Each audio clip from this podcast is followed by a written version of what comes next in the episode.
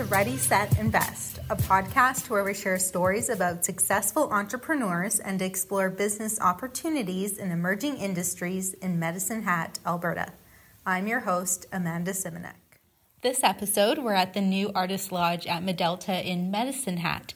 Medalta is a cultural not for profit that's in a National Historic Site. The organization is investing close to $1 million to redevelop offices from a former brick factory into artist housing. Aaron Nelson's the executive director of Medalta, and he joins us at the new Artist Lodge to share more about this redevelopment project. Thanks for joining us on the podcast today, Aaron. Yeah, it's great to be here. Thank you. So, can you describe where we are right now? Right now we're sitting in the Artist Lodge, and the Artist Lodge is a it's a brand new facility. We're about 95% complete. Uh, it's a 13 room facility and all the amenities to house our, our artists from our International Artist Program. Uh, and that sits on the site of the Medicine and Tile, which is the oldest continuously industrial um, working site in Alberta, and the former site of Medicine and Tile, which flooded out in 2010. And there's a few components to this. Um, site, isn't there? So, what is Medalta? There's the entire historic clay district, which is a national historic site designation, and um, that designation is because of the importance of the clay industry to the economy of Canada. Uh, and many designations, uh, many buildings in that within that district are designated. Within that, we have Medalta, which is a national historic site. And the reason Medalta has its national historic designation is it was the first industry in Western Canada to manufacture a primary product and send it east.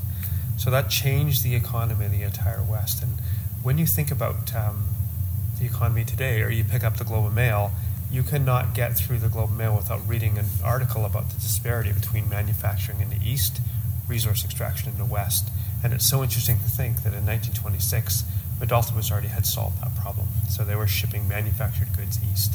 So that's that's kind of one of the big importance of Medalta. And secondary to that is the uniqueness of the buildings and structures, which date from 1912.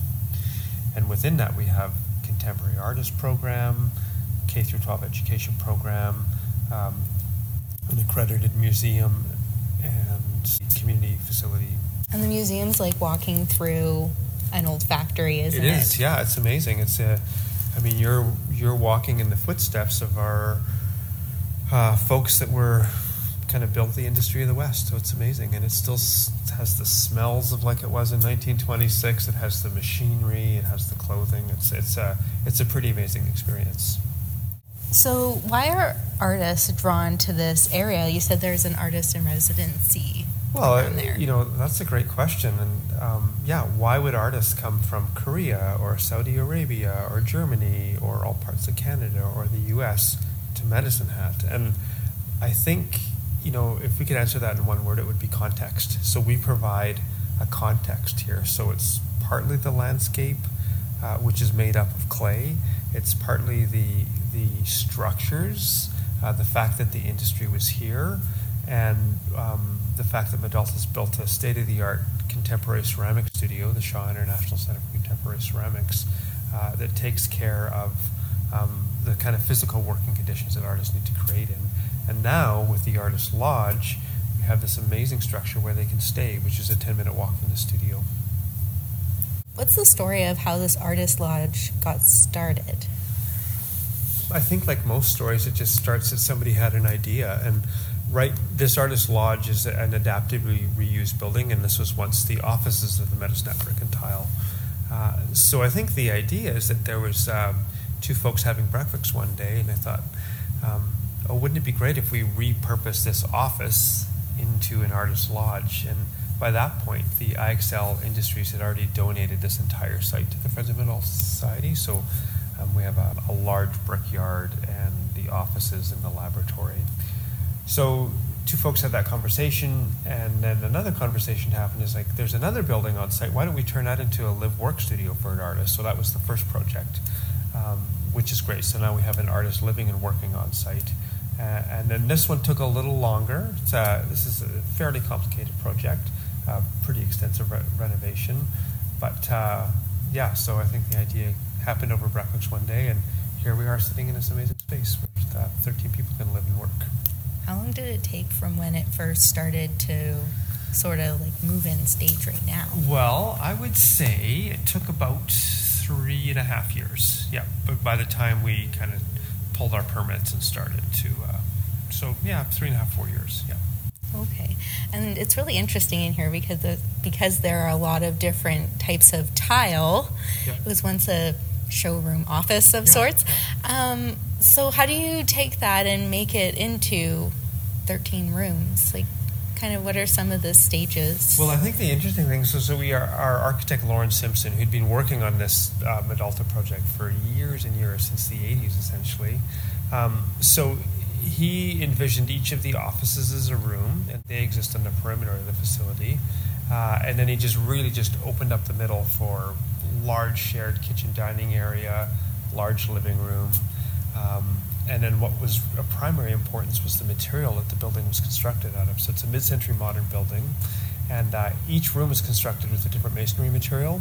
So there's different brick in each room, and it would act as, as you say, a bit of a showroom for the industry. So um, he was very important that the, the sensitivity of the materials kind of remained in, in the renovation. So I think how it happened, it would be like a good architect that knew the history, uh, knew heritage, and then also knew what we needed for contemporary use. How will this be a bit of an asset to Medalta moving forward into the coming years? What this does is it allows us to program slightly differently. So, for instance, now we have a, um, a lead artist from uh, Yarrow or Abbotsford, BC, uh, teaching a workshop, and there's people from all across Canada attending that workshop. Uh, so now they can stay here. So now it's this holistic experience as you travel to Medicine Hat for a learning experience. It could be a weekend, it could be a full week, uh, working with one of the best practitioners in the field. And you live together here at the Artist Lodge, and then you work together in the studios. And it's that idea of sharing and community that will really happen around the dining room table here. And I think that is just critical. So as our demographics changes, uh, we're finding that people want meaningful learning experiences in their lives, and as they get older, they can afford those experiences. So we don't just have to hang a shingle and say, "Hey, please come to our program." We can say, "Please come to our program for meaningful learning experiences on 3D printing or wood fire pottery."